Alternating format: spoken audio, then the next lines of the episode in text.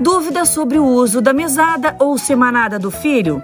Como fazer quando ele quer comprar um jogo no videogame, por exemplo, como aconteceu esses dias aqui em casa com meu filho Lorenzo.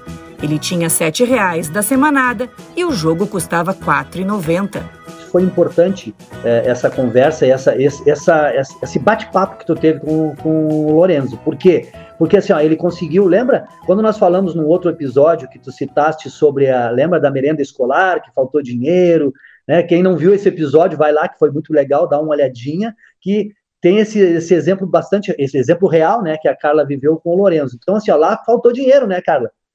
Lá faltou, faltou dinheiro. É. dinheiro, quer dizer, poxa, a partir daí tu começou a conversar com ele, começou a explicar, né, ele já está recebendo uma semanada. Então, assim, ó, ele pode comprar o que ele deseja?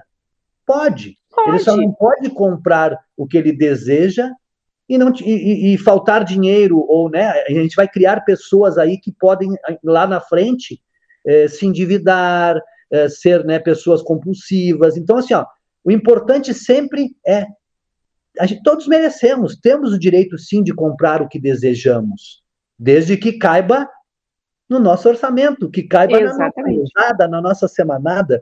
Bom, se o valor, se digamos que o joguinho esse, ou a passagem do joguinho esse fosse 30 reais. Bom, dá para conversar com o Lorenzo de que, bom, então vamos guardar dois reais, três reais, na próxima semanada vai virar seis, na próxima, na outra vai virar nove, e a gente vai poder comprar. Ele vai, ele vai, ele vai aprender, né? As crianças aprendem neste momento a esperar. E é importante esperar e saber que o dinheiro que ele tem é finito e que ele precisa juntar dinheiro, e aí entra o conceito indireto da poupança, né? para poder depois comprar. Até porque a gente não pode invalidar ou diminuir o desejo dos filhos, né? Não, claro que não, claro que não. Mas é importante, lembra que, né, que tu mostraste também no outro episódio o cofrinho, né? Que tu, o transparente. Então, ali motiva ele também a cumprir, a, a, a, alcançar metas, a alcançar desejos, a alcançar sonhos, que ele vai, ele faz, ele, ele vai ver que guardando parte do que ele ganha, né, do que ele está ganhando, ele vai conseguir. Imagine o momento, digamos, hoje não foi o exemplo, né, no caso que tu deste, porque o, o, a mesada, de, a semanada dele comprou o joguinho, mas digamos que em um outro momento não compre, ele vai ficar ali torcendo, assim como ele torce para ficar para chegar o dia que tu dá a semanada para ele, ele vai ficar torcendo para chegar o dia em que ele vai ter dinheiro suficiente para comprar o joguinho dele. Olha a satisfação que ele vai ter em ter guardado, em ter poupado, em ter, entre aspas, aí, né, e inconscientemente, administrando corretamente o dinheirinho dele, que lá na frente vai ser muito importante.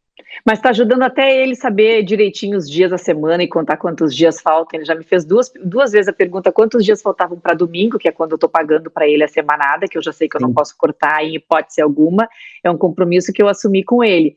E acolher os desejos é muito importante, mas a gente não pode ceder os, o limite, né? Não, não, não exceder os é. limites, é. é. isso, né, Everton? Tudo tem limite, né, Carla? Inclusive aquela que nós já conversamos também sobre o dizer não, né? Tudo tem limite, a gente precisa às vezes dizer não, mesmo na condição de poder fazer, né?